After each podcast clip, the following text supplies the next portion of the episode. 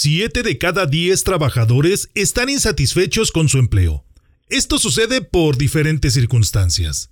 Puede ser que no se encuentren haciendo lo que les apasiona, quizá el salario no satisface sus necesidades o su empleo no les permite desarrollar habilidades, entre otras. Si conoces la meta final, el empleo de tus sueños o aquello que deseas realizar por el resto de tu vida, podrás alinear lo que ahora haces en tu trabajo hacia ese objetivo o cambiar de empleo por aquel que sí se alinea a lo que estás buscando. Pero, en definitiva, deberás encontrar un propósito a lo que haces. Amigos y amigas líderes, muchas gracias por seguirnos en este podcast. En esta ocasión queremos compartir contigo esta entrevista que nos ha regalado mi amigo Rubén Duque, entrenador de la selección de rugby en México e international speaker, acerca de cómo encontrarle un propósito a nuestro trabajo. Los sueldos económicos han dejado de ser un motivador en nuestros empleos. Ahora lo que estamos buscando es desarrollo personal, sentirnos valorados e importantes en nuestro trabajo. Esto puede venir de afuera hacia adentro es decir, que nuestros compañeros de trabajo reconozcan la valía de nuestras actividades. No obstante, no siempre es así. Y cuando esto sucede, el proceso de generación de valor o del propósito de nuestro trabajo deberá de realizarse de adentro hacia afuera. Esto último conlleva a que nosotros hagamos una visualización de lo que hacemos más allá de la simple actividad y encontremos el para qué lo estoy haciendo. Acompáñame en esta entrevista que nos comparte mi amigo Rubén Duque y si consideras que estos consejos y recomendaciones te ayudan, no dudes en comentarlo con tus amigos y compartirles que en este podcast podrá encontrar estos temas que abonan para pulir sus habilidades de liderazgo. Suscríbete, comenta, comparte y practica estas herramientas. No olvides seguirme en mis redes sociales Hazme saber qué temas te gustaría que tocáramos en este podcast y a quién te gustaría que invitáramos en alguno de nuestros episodios para seguir platicando de liderazgo y algo más.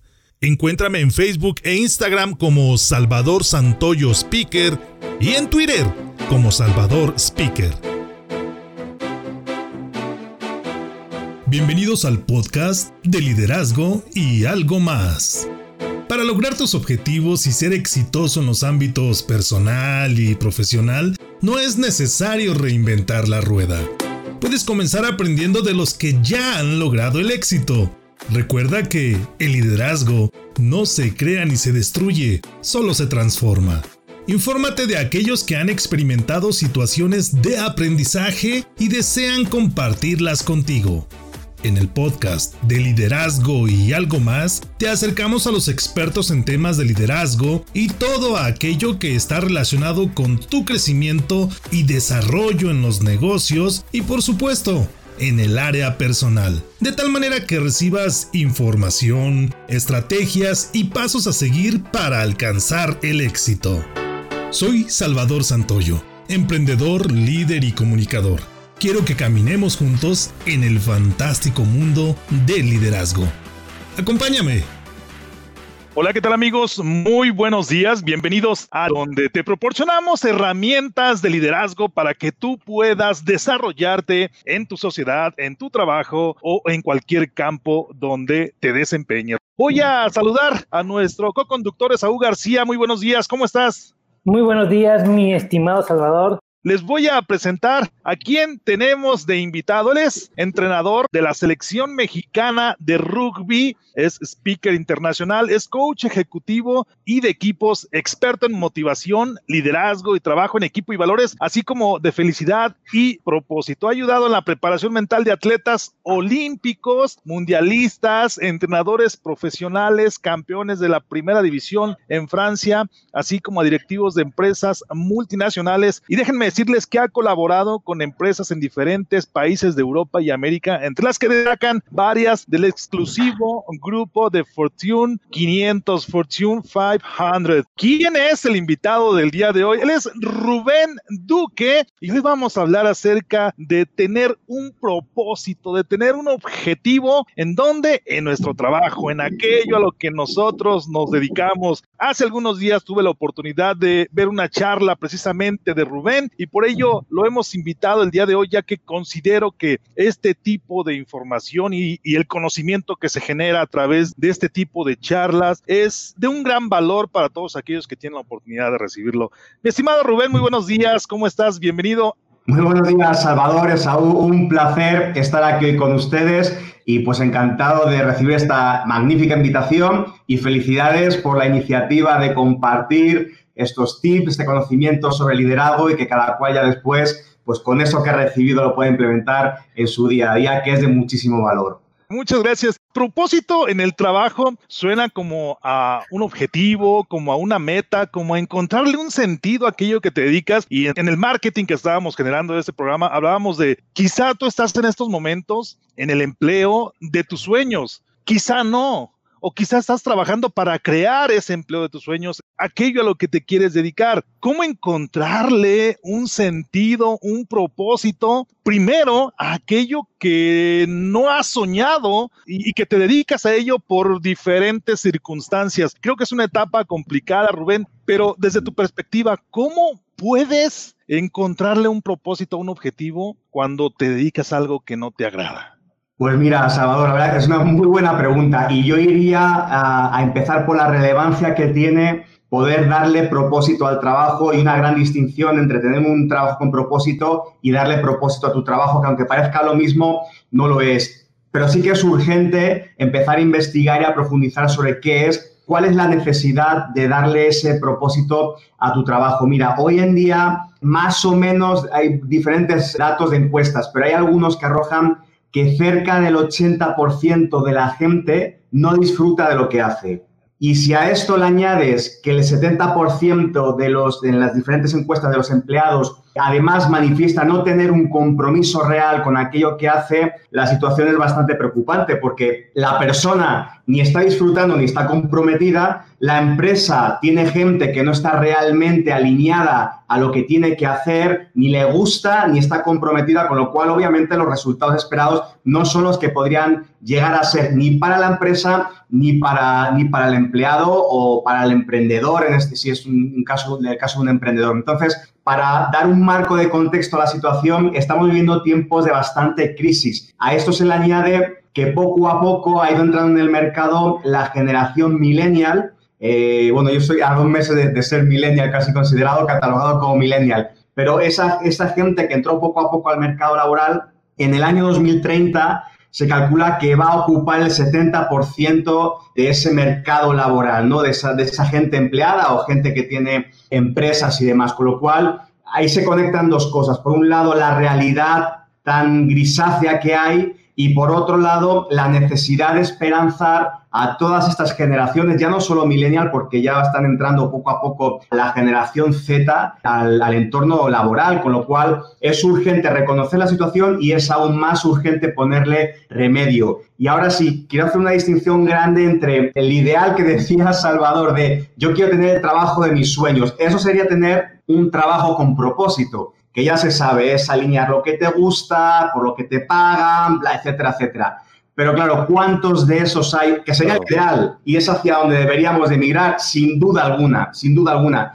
De hecho, cuando conseguimos esto, nuestro día a día, pues casi no es trabajar, es dedicar tu tiempo a algo que te apasiona y que encima te paguen por ello. Que luego veremos cómo es, ese es el lugar hacia el, que hacia el que deberíamos de tender. Ahora, en el contexto real, la gran mayoría de las personas, como he dicho antes, no disfruta de lo que hace. Tenemos que empezar entonces a rediseñar nuestro trabajo. Es una manera de reenfocar la, actividad laboral a la que nos estemos dedicando. Y bueno, yo de hecho lo llamo y me parece que lo escuchaste en una charla TED que di en Coachacualcos hace, hace dos, tres meses, que lo llamaba rediseñar tu trabajo y hay que echarle un par. Yo le decía, hay que echar un par, ¿no? Para rediseñar tu trabajo. y par de y el PAR no es que sea un par que también, sino que es un acrónimo que, al final lo que, lo que trato de compartir de una manera ordenada es que primero que nada hay que rediseñar la P, que son nuestros pensamientos, hay que rediseñar la A, nuestras acciones, y hay que rediseñar la R, nuestras relaciones que de hecho, en el momento en el que tú consigues poner este método PAR, llamémoslo así, consigues adueñarte de tu trabajo y consigues darle un propósito a tu trabajo, sea lo que sea aquello a lo que te dediques. Seas un lavador de platos, como me tocó a mí estar en Nueva Zelanda, seas un empleado, seas un CEO, sea cual sea tu labor en la empresa o en el mundo, le puedes dar un propósito siempre y cuando lo tengas tú reconectado desde tu persona. Entonces, por eso siempre eh, hay que empezar por la P de conectar con ese sueño titánico, que es aquello que te inspira, que es aquello que tú quieres ser desde tu persona. Porque en el momento que consigas conocer esto, si consigues alinear tu propósito personal a aquello que estés haciendo, vas a darle sentido a tu trabajo, sea cual sea este, porque al final cada trabajo, eh, Saúl, Salvador, son maneras de poder servir al mundo, son maneras de poder ir escalando hacia algún lugar de mayor proyección, son entrenamientos que te van a servir, con lo cual no desechemos la oportunidad de exprimir al máximo cualquier oportunidad laboral que tengamos por insignificante que sea esta. Y en la insignificancia puedes encontrar propósito. Y en la insignificancia puedes encontrar una manera de hacer las cosas que contagie e inspire al resto. Y ahí es donde empieza parte de ese liderazgo hacia afuera. Primero lidera hacia adentro, después lidera hacia todo tu entorno. ¿no? Luego, si queréis,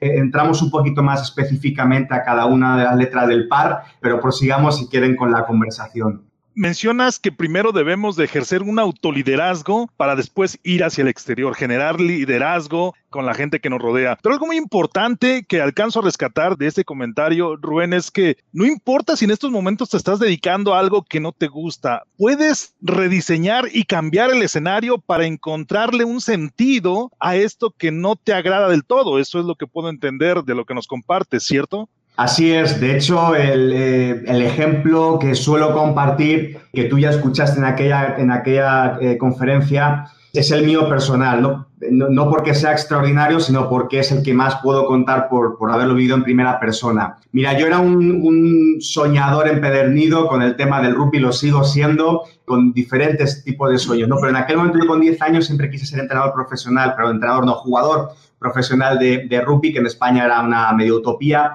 Con 20 me lesioné y empecé a estudiar curso de rugby y ahí sí que empecé a tener la inquietud de ser ese entrenador profesional de rugby. A la vez estudiaba mi carrera de economía, frustrado totalmente porque era algo que no me gustaba en absoluto, la postergaba, de hecho no la acabé porque estando en quinto ya de economía y estando en uno de los momentos más bajos de mi vida sin darle sentido a lo que hacía, eh, amargado porque no acababa una carrera que se me hacía infinita y que no me gustaba, pretendiendo, pues, eh, no sé, agradar a, mis padres por finalizar una carrera que era lo que estaba de moda y era lo que, lo que los papás más querían proveer a sus hijos, pretendiendo un futuro seguro, como si hubiera algo seguro en el futuro, ¿no? Pero es, esa tendencia que la sociedad también nos ha hecho creer. Y no digo que esté mal, lo que sí que digo es que empecemos a explorar si es eso lo que realmente queremos o no. En ese momento mi hermano por ahí, eh, Borja, aparece y me, que vivía fuera de España y me da la oportunidad, me llama y me dice que acaba de comprar, pues ha pagado un curso de inglés de dos meses y una casa de dos meses para que yo me fuera a vivir a Auckland, a Nueva Zelanda y aprender de los mejores, que ahorrase para el boleto y a buscarme la vida por allí y a subsistir y aprender de los mejores. Si quería realmente ser ese entrenador profesional. Me fui para allá, los dos, estuve amargado dos meses porque estaba solo, tenía amigos, ni sabía hablar inglés, ni tenía dinero. A los dos meses se me acaban las clases de inglés y se me acaba el dinero para rentar la casa, el departamento que compartía con otras seis personas. Y es en ese momento donde digo, o marcho para España o decido huir hacia adelante persiguiendo ese sueño. Y la única manera para poder permanecer en Nueva Zelanda fue encontrando un trabajo como ilegal, lavando platos, vasos, suelos y de toda la porquería que se junta en una cocina durante 12 horas al día por 13 meses. Fui, creo, de los tipos más, amargados que, había en Oakland. Me despertaba a las 5 y pico de la mañana pensando en 12 horas lavando platos. No era, no era como lo más estimulante, ¿no? Estaba amargado, estaba amargado conmigo mismo mi autoestima estaba por los suelos, mis relaciones con los compañeros de trabajo eran malísimas en la cocina, en mi oficina, y todo fue así hasta que en un momento me empecé a replantear, a ver, no estoy caminando hacia ese sueño titánico que yo tenía, estoy sí lavando platos, pero este no es el fin. es un medio. ¿Cómo puedo vincular cada plato que lavo a ese propósito más grande que yo tengo en mi vida, que es poder entrenar y facilitar y acompañar a personas a través del desarrollo deportivo? Cuando conseguí reenfocar, rediseñar mi pensamiento, fue cuando empecé a dar un sentido diferente a lo que hacía y a partir de ahí todas mis acciones cambiaron. Empecé a buscar cursos de rugby, empecé a buscar dónde formarme en, la mayor, el mayor nivel que había de entrenador en Nueva Zelanda y cuando se me da la oportunidad realmente de poder formarme para ser un entrenador de allí, bueno, lo, llamaban nivel 3, y entrenar a un equipo que era requisito del curso, en ese momento hizo clic y en ese momento descubrí que cada plato que lavaba era un medio para conseguir ese fin. Y en ese momento fíjate que yo no me daba cuenta, pero yo mismo estaba cambiando la manera en la que iba a trabajar. O sea, mi trabajo era el mismo, la oficina era la misma, ese chorro a presión de agua y ese lavaplatos a presión y caliente y tal, y, los compañeros eran los mismos. Sin embargo, tomaba yo de diferente manera el trabajo, tomaba yo de diferente manera mis relaciones y mi manera de hacer las cosas. Entonces, cambiemos el enfoque que le damos a las cosas, porque según tú proyectas un enfoque, tú proyectas una energía. Y de hecho hay, hay un cuento muy bonito eh, eh, que cuento en, de hecho en un libro que estoy finalizando esta semana y espero mandar dentro de dos a, la editorial. Y justamente habla, porque está basado en todo esto que estamos hablando del propósito, y habla de una pequeñita historia de pues, que había un tipo, un caballero francés que, que entra por, por, España y sigue, sigue cabalgando, ve una especie de, de obra, se acerca allí y hay tres canteros que están ahí haciendo diferentes obras. Y le pregunta al primero de ellos, oye, ¿qué haces? ¿no? ¿Qué estáis haciendo? Y el tipo, eh, el primer tipo al que le pregunta, amargado, enfadado, le pregunta, ¿no lo ves? Estoy puliendo piedras. se va el tipo, se encuentra al segundo cantero y dice, oye, ¿qué estás haciendo? No, pues estoy afilando el, el, cincel, el puril para hacer un poquito mejor las piedras, tal, tal, tal, pero no era tan mala onda aquel tipo. Ok, y, estaba, y bueno, se, acerca el tercer canterano, un tipo que estaba silbando y le pregunta lo mismo, oye, ¿qué haces? Le dices, estoy construyendo, y le dice, estoy construyendo la catedral de Burgos. Tres mismas personas, tres mismas eh, labores, tres enfoques diferentes. En función del enfoque que tú le das a las cosas, así es tu energía y así está después tu manera de hacer cada una de las cosas, tu manera de relacionarte y tu manera después de liderar a las personas. Entonces, lo primero que tenemos que hacer es rediseñar nuestro pensamiento. Utiliza tu enfoque porque ahí donde pones tu enfoque va tu energía. Búscale qué lado le puedes dar para conectarlo con un propósito que esté por encima, pero tienes que buscar dentro de ti primero cuál es ese propósito, qué es eso a lo que tú has venido al planeta Tierra, ¿no? ¿Cuál es esa misión que tienes en la vida? El ejemplo que mencionabas de lavar platos como ilegal en otro país es muy común para los mexicanos que viven en Estados Unidos y que cruzan también la frontera para poder subsistir. Aprovechando toda esta información, mi estimado Rubén, que al final de cuentas es algo extremadamente importante y que tiene que ver precisamente con el sentido. Al final de cuentas, cualquier actividad que se haga, cualquiera, abona a la humanidad misma. Lavar platos es importante porque a veces uno quiere, llega a un restaurante tenemos ganas de desahogarnos, no solamente es comer, es vivir un momento agradable, es vivir un momento tranquilo. Imaginemos que lleguemos al restaurante precisamente y lo primero que vemos en el plato es una mancha que no se pudo quitar porque el lavatrastes no hizo bien su trabajo. Eso a mí me generaría frustración, estrés, molestia y mandaría llamar a X, Y o Z. Es decir, esa frustración la compartiría. Así de importante es cualquier trabajo siempre y cuando encontremos el sentido, efectivamente, siempre y cuando veamos el marco o el reencuadre en el cual yo puedo decir, ok, puedo verlo como, pues estoy lavando los trastes, haciendo la misma, el mismo ejercicio que tú, mi estimado, o puedo verlo como estoy dándole el mejor servicio o estoy abonando a la felicidad y a la satisfacción de un comensal, ¿no? Con mi, pequeño, mi pequeña actividad voy a abonar a esa satisfacción, a ese sentido de que cuando él venga aquí vea que siempre está impecable toda la parte que me corresponde a mí, etcétera. La pregunta es cómo, amigo, o sea, es decir, entiendo la parte del par, ¿cómo lo aterrizamos? ¿Cómo, cómo vemos exactamente? Porque mucha gente en este momento que nos ve y nos escucha pueden estar, obviamente, como líderes, dueños de empresas, de negocios, pueden estar diciendo, bueno, a mí yo estoy en el trabajo que me gusta o en el negocio que me gusta, pero muchos tal vez no, muchos son tal vez negocios heredados. Tal vez no me gusta, pero es de donde como, es de donde come mi familia, donde comen varias familias. Pero lo que me comentas del par no le encuentro tanto sentido si no lo empiezo tal vez a aterrizar, ¿no? Si no lo empiezo a materializar. ¿Cómo lo materializamos, mi estimado? ¿A qué barrera nos vamos a enfrentar a qué barreras nos vamos a, topar psicológicamente tal vez o, de actitudes al momento de querer emprender ese reencuadre o ese encontrar el sentido de las cosas. Mira, el primer, obstáculo que te vas a encontrar eres tú mismo, eh, principalmente porque creo que rara vez nos han invitado en la escuela, en nuestra formación, a preguntarnos cuál es el propósito de nuestra vida, para qué he venido aquí, qué se te da bien hacer. En el momento en que no nos hacemos esas preguntas o en qué, en qué eres bueno, cuáles son tus talentos, cuáles son tus fortalezas, cuáles son tus debilidades también, hasta que no nos hagamos esas preguntas a conciencia y te las puedes hacer tú y te las debes hacer tú y también puedes preguntar a todo tu entorno qué es aquello que te ve que hagas bien, en qué destacas, por qué eres único, es que fíjate que esas preguntas no nos las solemos hacer nosotros mismos, ¿no? A veces sí necesitamos una, una persona, una tercera persona que nos esté confrontando a esas, a esas preguntas. Entonces, lo primero que yo les diría como herramienta es, empieza a, empieza a hacerte ese tipo de preguntas, cuál es mi propósito, cuál es mi misión en la vida, qué he venido aquí, qué hago bien, porque muchas veces nuestro propósito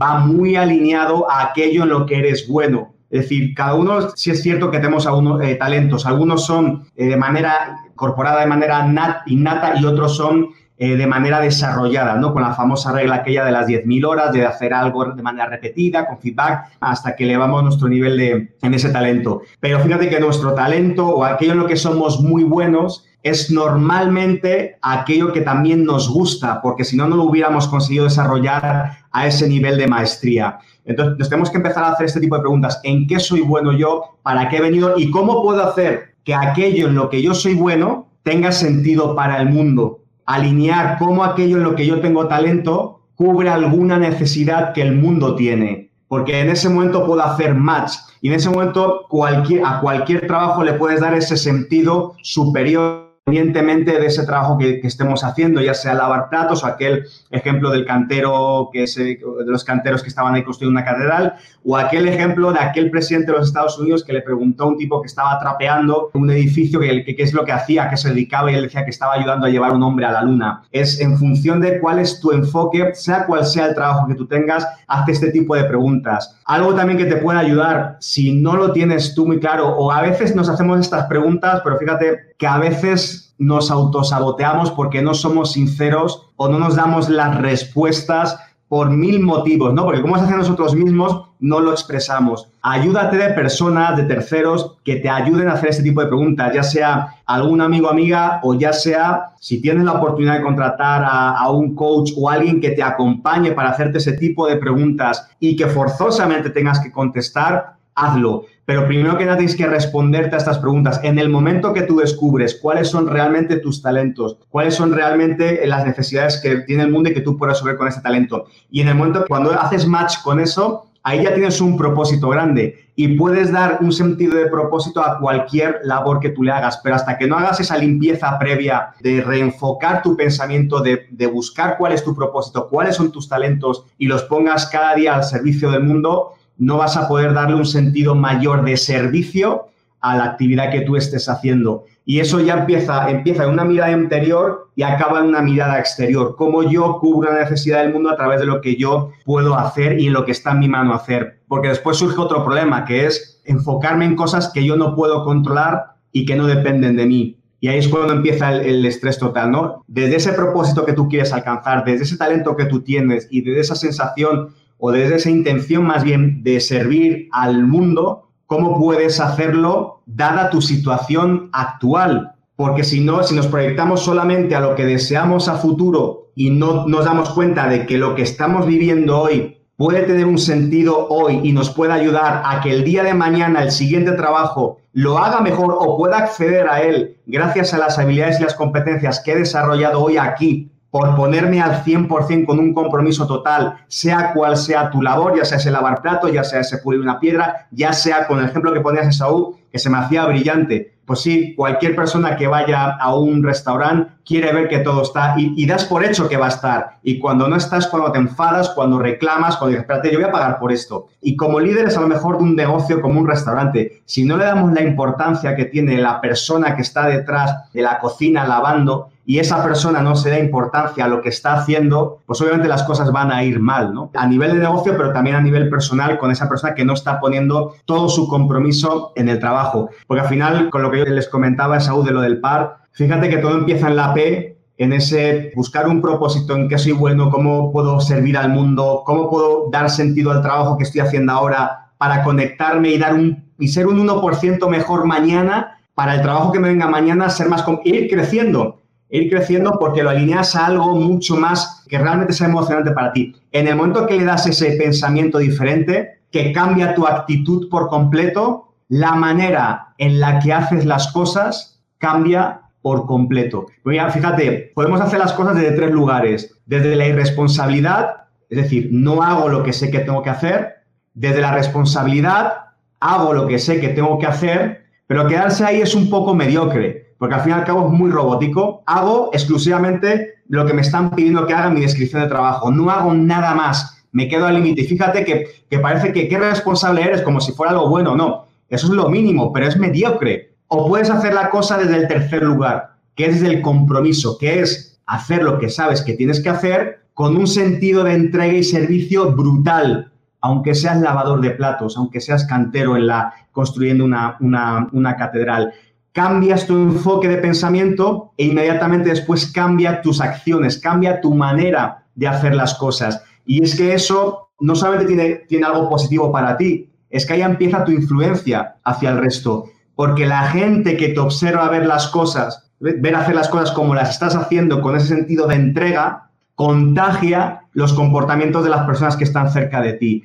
Y mirad, había un estudio, creo que era de la Harvard Business Review, a 265 líderes, que decía que tal y como se comportaba el líder, el, líder primario, por llamarlo de alguna manera, se derramaba ese tipo de comportamientos a, su ámbito de influencia, pero ahí no quedaba la cosa. La gente por debajo de este segundo nivel actúa de una manera muy similar al primer líder, con lo cual los comportamientos tienden a imitarse por la observación que tenemos de la gente que está cerquita nuestra. Si cambio mi manera, mi enfoque, le encuentro el propósito, en qué soy bueno, cuál es mi talento, lo pongo a servicio del mundo, le doy ese clic a cualquier trabajo que pueda llegar a encontrar, obviamente va a haber retos y no todo va a ser de color de rosa. No es como, ah, ya le di un sentido y de repente todos mis días van a ser maravillosos. Yo le di sentido, pero seguía, había días que seguía amargado lavando platos, pero era, era capaz, fíjate, al final es una habilidad mental, el reenfocar, el recalibrar las cosas y eso requiere entrenamiento. Y entrenar es Entrenar no solamente hacer las cosas cuando te van bien, sino hacerlas cuando te van mal. Cuando te llega un día en el que dices,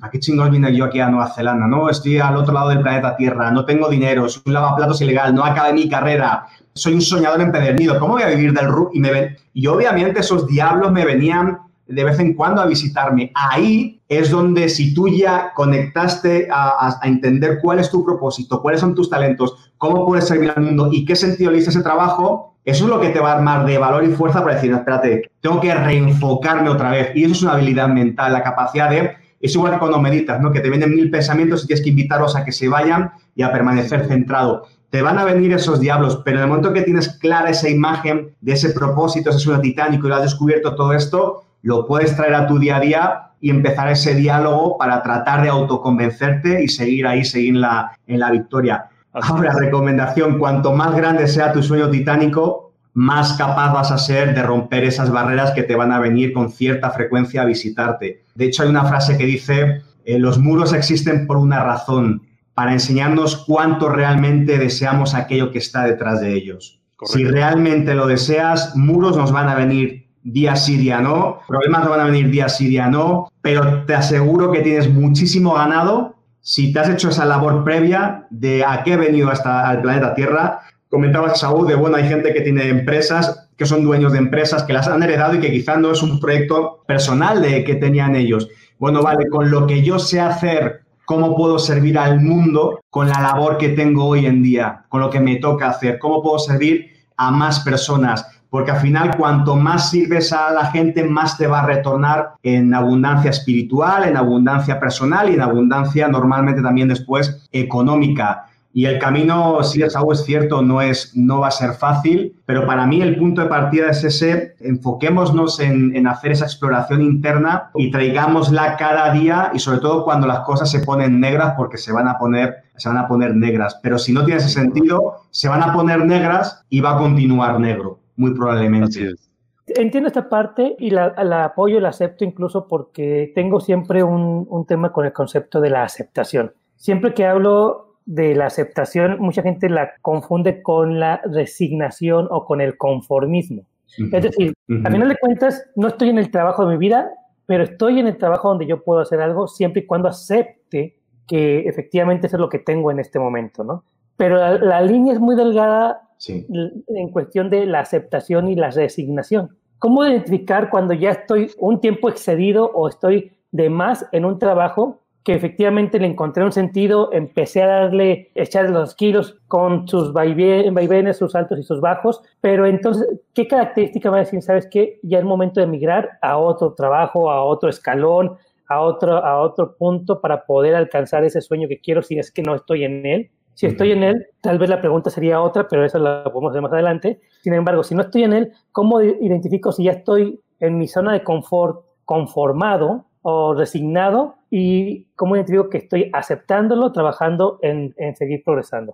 Mira, a mí la primera respuesta que me viene a la cabeza es cuando eh, tú ya has pasado cierto tiempo por ese trabajo, vale, sí le has dado un sentido, le has dado un propósito, etcétera, pero para mí efectivamente lo riesgoso es el conformismo. ¿Y a qué voy con esto? Ese trabajo es un medio que te permite después escalar a otro trabajo y después a otro trabajo para llegar a un lugar donde tú sueñes pues aterrizar, ¿no? Para mí un indicador que, bueno, yo pondría o yo invitaría a la gente que nos está viendo o escuchando es en el momento en el que tú empiezas a percibir que ya no estás desarrollando ciertas competencias en ese trabajo, es momento de estirar más competencias en otro trabajo. ¿Por qué quiero decir? Porque, y, y, ojo, y competencias, parece que estamos hablando aquí de ser competente en hacer un plan operativo anual. No, no, no, no. Competencias incluso internas competencias de crecimiento personal, porque a lo mejor dicen, no, lavar platos, que es tu competencia que es lavar platos más rápidos, más limpio, etcétera. Sí, es una, es una competencia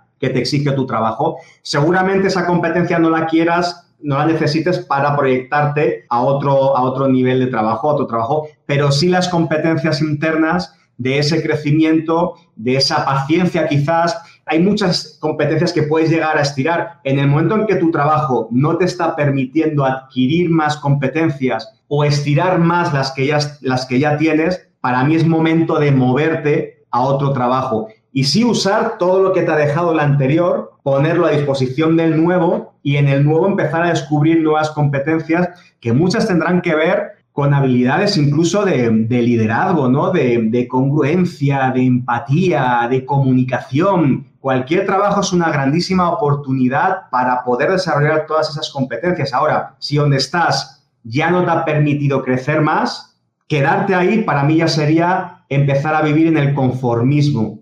Y ya es la aceptación, esa malentendida de, a ver, acepto que estoy trabajando en esto, que no es el gran trabajo, vale que, que sí, que le estoy poniendo sentido y propósito a lo que hago y entonces vivo más feliz, porque una de las, teorías que justamente habla sobre el tema de la felicidad, que está muy, muy de moda ahora, es justamente hablar de eso, ¿no? De darle sentido a tu trabajo, sea cual sea. Ok, soy más feliz tal, vale, pero ¿es eso? ¿Hasta ahí te vas a quedar o quieres más? Porque si lo proyectas a algo más, si ya estás estirando todas tus competencias al límite y ya no puedes crecer más ahí en competencias, ahora, es que fíjate, ¿cómo detectar qué competencias puedes o no puedes estirar? Proyectándote a ese, yo lo llamé sueño titánico, ¿no? Vale, yo allí, ¿qué tendría que ser? ¿Quién tendría que ser? ¿Qué competencias tendría que tener? Vale, en este trabajo, ¿cuáles he desarrollado? Ya no puedo desarrollar más, para mí es momento de moverte. Si no te mueves, ya empiezas a vivir un poquito en la, en la conformidad, donde ahí ya no vas a poder crecer. Si quizá eres, bueno, pues te conformas, eres más o menos alegre y feliz en el trabajo, pero llega un momento en el que ya no vas a poder ser feliz. ¿Por qué? Porque una de las teorías que sustenta la felicidad en el trabajo es el tema del progreso. Cuando tú tienes la sensación de que estás progresando en algo, te aporta felicidad, porque te empiezas a segregar dopamina y un montón de neurotransmisores. Sensación de progreso, aunque sea un 1%, un 5%, cuando sientes que estás haciendo cosas y las haces bien, tienes la sensación de felicidad pero en el momento que ya estiraste competencias, que ya es lo mismo siempre y que no puedes permitirte más, ni estás creciendo en competencias, ni estás progresando, momento de moverte de ahí. Yo creo que la, diferencia entre el reconocimiento y la aceptación reside precisamente en el enfoque de cada una de ellas.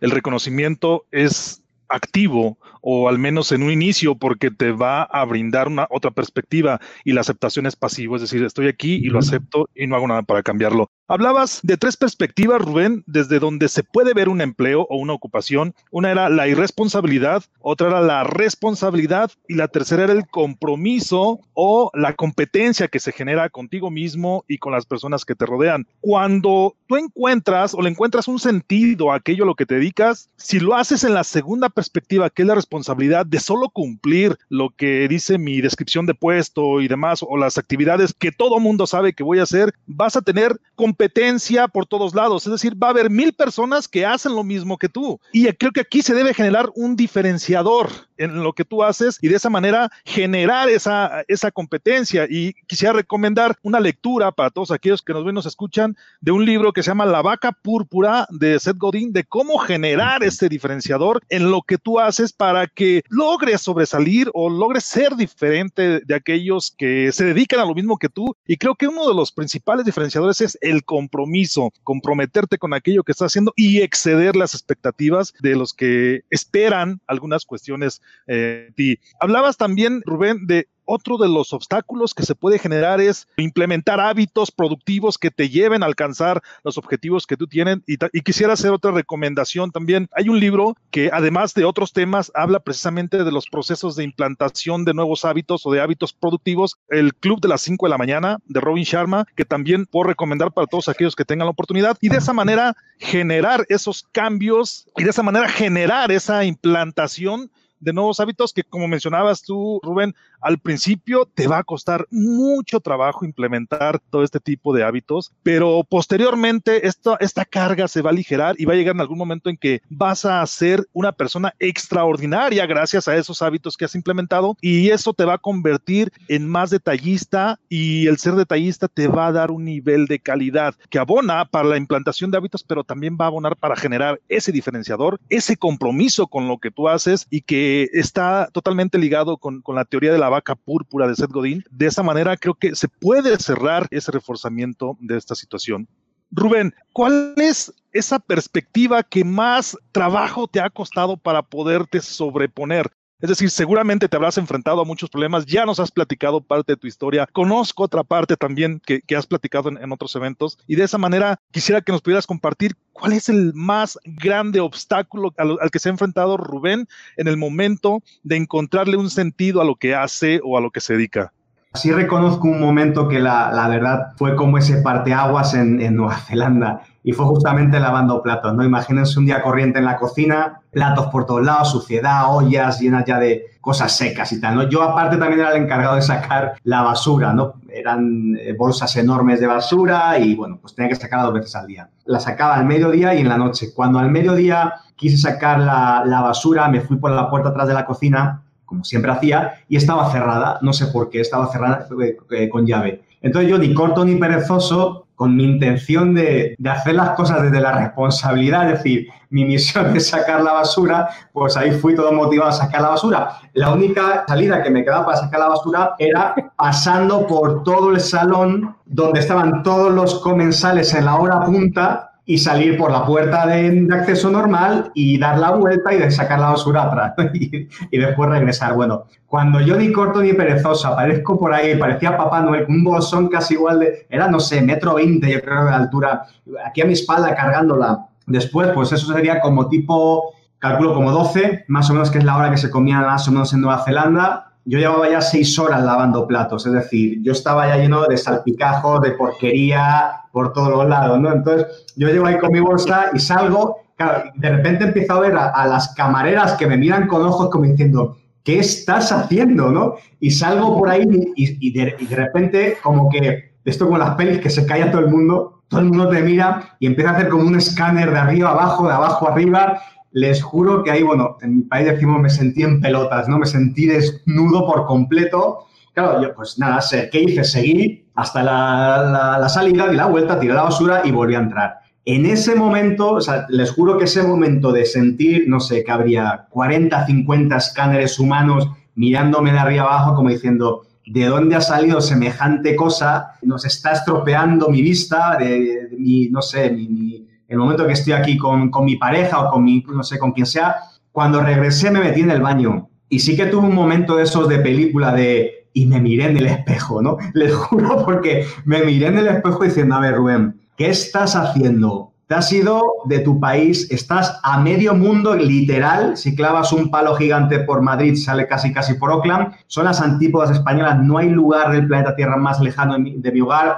Estás sin dinero, estás sin amigos. Es un trabajador ilegal que come arroz y noodles día sí, día también porque no le alcanza para nada más. Encima no hace nada de rugby, que es para lo que vino. Claro, yo me imaginé en ese, en ese baño, ¿no? Imaginé si en una de las esquinas estuvieran viendo mis papás ¿qué pensarían? Y no por lavar platos, no me refiero a eso. Me refiero a, qué pensarían de saberme a mí así de hundido. Digo, si antes estaba mal, antes de irme de España, porque estaba desorientado y bla, bla, bla, y no sé qué, y no tenía rumbo, pero bueno, me voy a, cumplir mi sueño en Nueva Zelanda. Y encima estoy peor que cuando me fui, porque cuando me fui, quieras que no, estaba entrenando a 8 o 9 equipos cada año de rugby más o menos reunía dinero por aquí, por allá, hacía lo que me gustaba, no acababa mi carrera, pero bueno, estaba en una situación cómoda, aunque no era la que quería. Yo, ¿qué hago aquí? O sea, que si tuviera mis padres, claro, mis, mis, abuelos tuvieron un, pues un, pasado humilde, que trataron de dar lo mejor que podían a mis padres, mis padres se quitaron de mil cosas para darnos lo mejor que podían a mis hermanos y a mí, y llego yo y no se me ocurre otra cosa de, por cumplir mis sueños, que eran utópicos en cierto modo, ¿qué hago aquí? ¿no? y con el episodio que acababa de, vivir.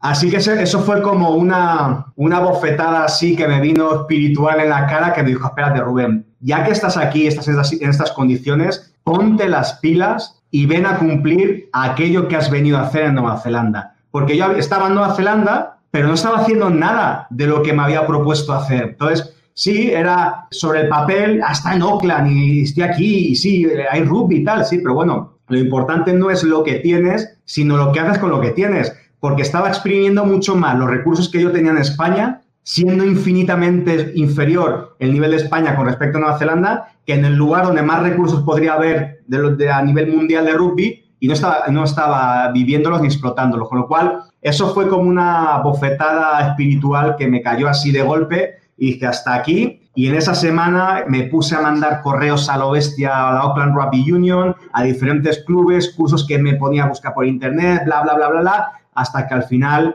eh, me dieron la posibilidad de ir a una entrevista al, Eden Park Stadium, donde está la Federación de Oakland, y pedí que si podía hacer, que si había cursos, me dijeron que sí, que había uno que era para 25 personas por invitación, que se hacía cada dos años y que solamente era para gente de Oceanía. Nueva Zelanda, Tonga, Samoa, Australia, Fiji, o sea, los mejores de los mejores, ¿no? Y, bueno, pedí permiso para ir de oyente, me permitieron ir de oyente y al final eh, empezamos el curso. Después del primer día yo estaba tan emocionado que cuando ya nos invitaron a cenar y yo estaba ya en mi segunda pinta de cerveza, me acerqué de nuevo al tipo que me permitió entrevistarme. Le dije, oye, que es que yo quiero hacerlo como los otros. Me dijo, ¿y pero a qué te refieres? Que mira, me has dejado venir de oyente y te lo agradezco muchísimo pero te juro que me si me da la oportunidad, me voy a esforzar tanto más como los 25 aquí que están top, porque son invitados por sus federaciones nacionales para venir a hacer este curso aquí, que se hace cada dos años y que es por invitación para todo el continente, déjame que lo haga y te juro que no te vas a arrepentir. Y, me acuerdo que le dije, mi nacionalidad no me da ni me quita las competencias. En España hay mucho menos rugby que aquí, pero te prometo que a través del esfuerzo y todo lo que voy a poner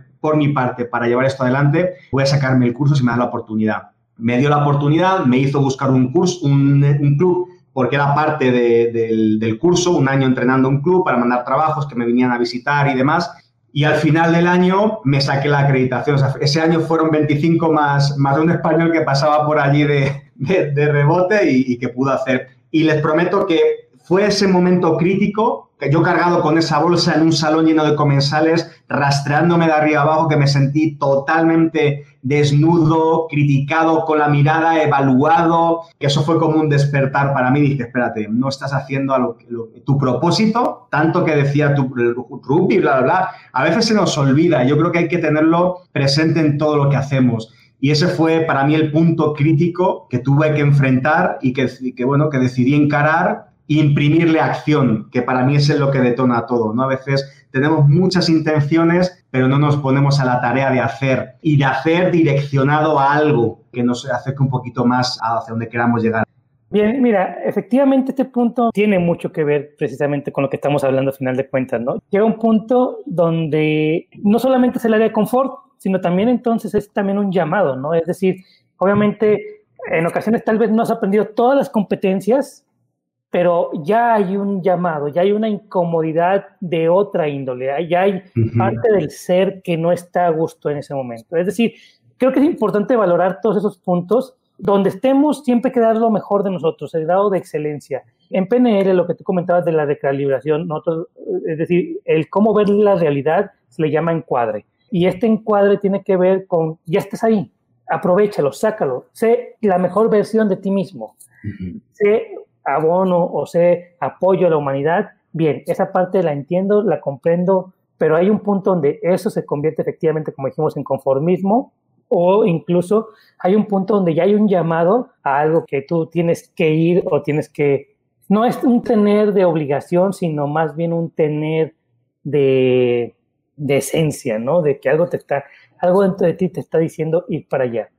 Ahora bien, ya estoy en el trabajo de mi vida, en el trabajo, en el sueño de mi vida, y aún así en ocasiones tal vez no, le, no encuentro el cómo contagiar lo que tú decías, esa satisfacción o esa dicha de la que estuviste hablando hace unos, hace unos momentos, ¿no? Ya tengo esa parte tan dichosa en mí y aún así tal vez el sentido no está materializado o aterrizado. Si alguien dice, oye, pero ¿por qué te gusta? Tal vez digo, no sé. O sea, no encuentro esa parte tangible. Puede ser, puede ser que existen personas así. No, no, no sé, en mi caso también creo que cuando ya estás en el trabajo de tu vida, como nosotros que nos encantan las conferencias y demás, yo estoy muy claro por qué estoy ahí y listo, ¿no? Pero en ese sentido, mi estimado Rubén, ¿qué recomendaciones nos puedes dar sí me siento bastante completo porque tengo la oportunidad de, hacer la parte de rugby y, en este caso con una selección nacional y por otro lado tengo la, oportunidad de, dar conferencias, hacer workshops, escribir un libro como el que estoy haciendo, terminando ahora, etc. Entonces sí estoy, estoy pleno. Pero fíjate que, mira, se me ocurre la, respuesta porque creo ahora con lo, que, con lo que acabas de comentar que es algo que ya, que ya he vivido y que estoy experimentando ese movimiento, porque fíjate que para mí mi sueño titánico siempre había sido la parte del rugby desde que soy muy jovencito, ¿no? Cuando llego a, Madrid de nuevo, cuando regreso a mi, a mi país, me empiezan a surgir oportunidades de vivir del rugby y poco a poco de manera, pues, semiprofesional, después un poquito por aquí, otro poquito por allá, me llaman de la Federación Española, empiezo a trabajar allí y tal, y a la vez entro a mi club de toda la vida, el Liceo Francés de Madrid. Cuando ya voy, voy avanzando y tal, en mi entrenamiento hacia con el liceo, me acuerdo un día que íbamos, teníamos que jugar eh, la, vuelta, es decir, el segundo partido de, por el tercer y cuarto puesto del campeonato que estábamos jugando ahí en España de, con el equipo que yo entrenaba. Y yo normalmente iba en transporte público a mi, a mi club y me había preparado el speech. Era, me acuerdo, una, una, mañana, era un sábado, jugamos a las 4 de la tarde, habíamos perdido allí de casi 20 puntos, con lo cual tenemos que ganar de más de 20 puntos en, en casa. Era contra un equipo de Santander, si no recuerdo mal. Total, que me había, escrito ya mi, charla prepartido, motivacional, estratégica y tal. Y ese día hacía sol y, el liceo me quedaba como a 25 minutos eh, caminando desde casa. ¿no? Dije, no, voy con tiempo, no voy en transporte público, que era, era muy, muy derechito y se tardaba poco. Digo, voy caminando, ¿no? Me pongo mis audífonos y escuchando un poquito música. Y, y mientras que iba caminando, dije, a ver, me eh, hacía poco que en un curso, no sé, no sé si era de PNL o si era de, de, coaching, pero nos hicieron como aquella dinámica de pregúntate cinco veces por qué a aquello que quieras conseguir, que está basado en una herramienta oriental de, bueno, de procesos y todo esto. Y dije, bueno, pues aplícatelo a ti mismo, ¿no? Así que iba caminando y dije, a ver, Rubén, ¿por qué? Fíjate tú qué, qué pregunta me dicen en aquel momento, ¿no? ¿Y por qué entrenas rugby? Y dije, bueno, pues voy a jugar conmigo mismo, empezar a contestar, bueno, porque es un deporte que me gusta, eh, porque me gusta estar con personas, tal. ¿Y por qué te gusta estar con personas? y empecé a, quitarle niveles y niveles y niveles. Al final, lo, el núcleo de todo al que conseguí llegar en aquel momento era que entrenaba para dar amor y para recibir amor de la gente con la que, con la que yo estaba, con mis jugadores, con mi staff y todo lo demás. Y nunca me había planteado eso. Y esto fue, te digo, que creo que fue en el año 2011, un año antes de venirme a, a, México. O sea, fíjate que, que, en aquel momento tenía 31 años, más o menos. Y había pasado 31 años, fíjate que desde los 20 llevaba entrenando como a 8 o 9 equipos de media cada año y nunca me había preguntado por qué entreno. O sea, sé que me gustaba, sé que me encantaba eso, pero el rugby tal y las personas, pero nunca me había preguntado por qué y por qué y por qué y por qué y por qué. Hasta que ese fue el centro, dije, ostras, hago esto por amor, pero para darle y para recibirlo también yo de, la gente. Y me di cuenta que eso, que eso, también tiene un peso importante para mí, ¿no? El, dar, pero también el sentirme yo querido por la gente a la que de alguna manera quería ayudar. Y en ese momento, después, años más tarde, cuando me empiezo a formar en temas de, coaching, PNL, inteligencia emocional, bla, bla, bla, y dijo, no, es que, es que es esto también, es que es esto, ¿no?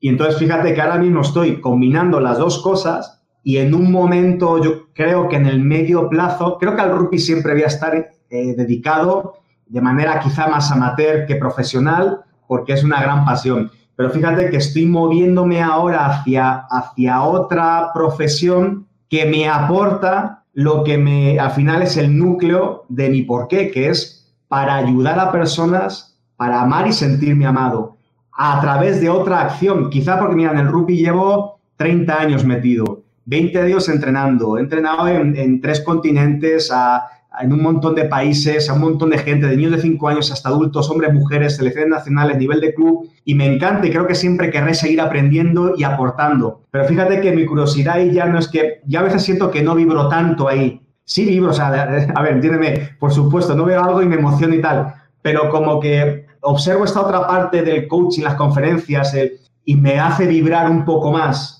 Entonces, ¿cómo puedo perseguir esa emoción y, esa, y ese propósito en otro trabajo que me permita seguir creciendo y aportando a otras personas y desarrollando otras competencias, ¿no?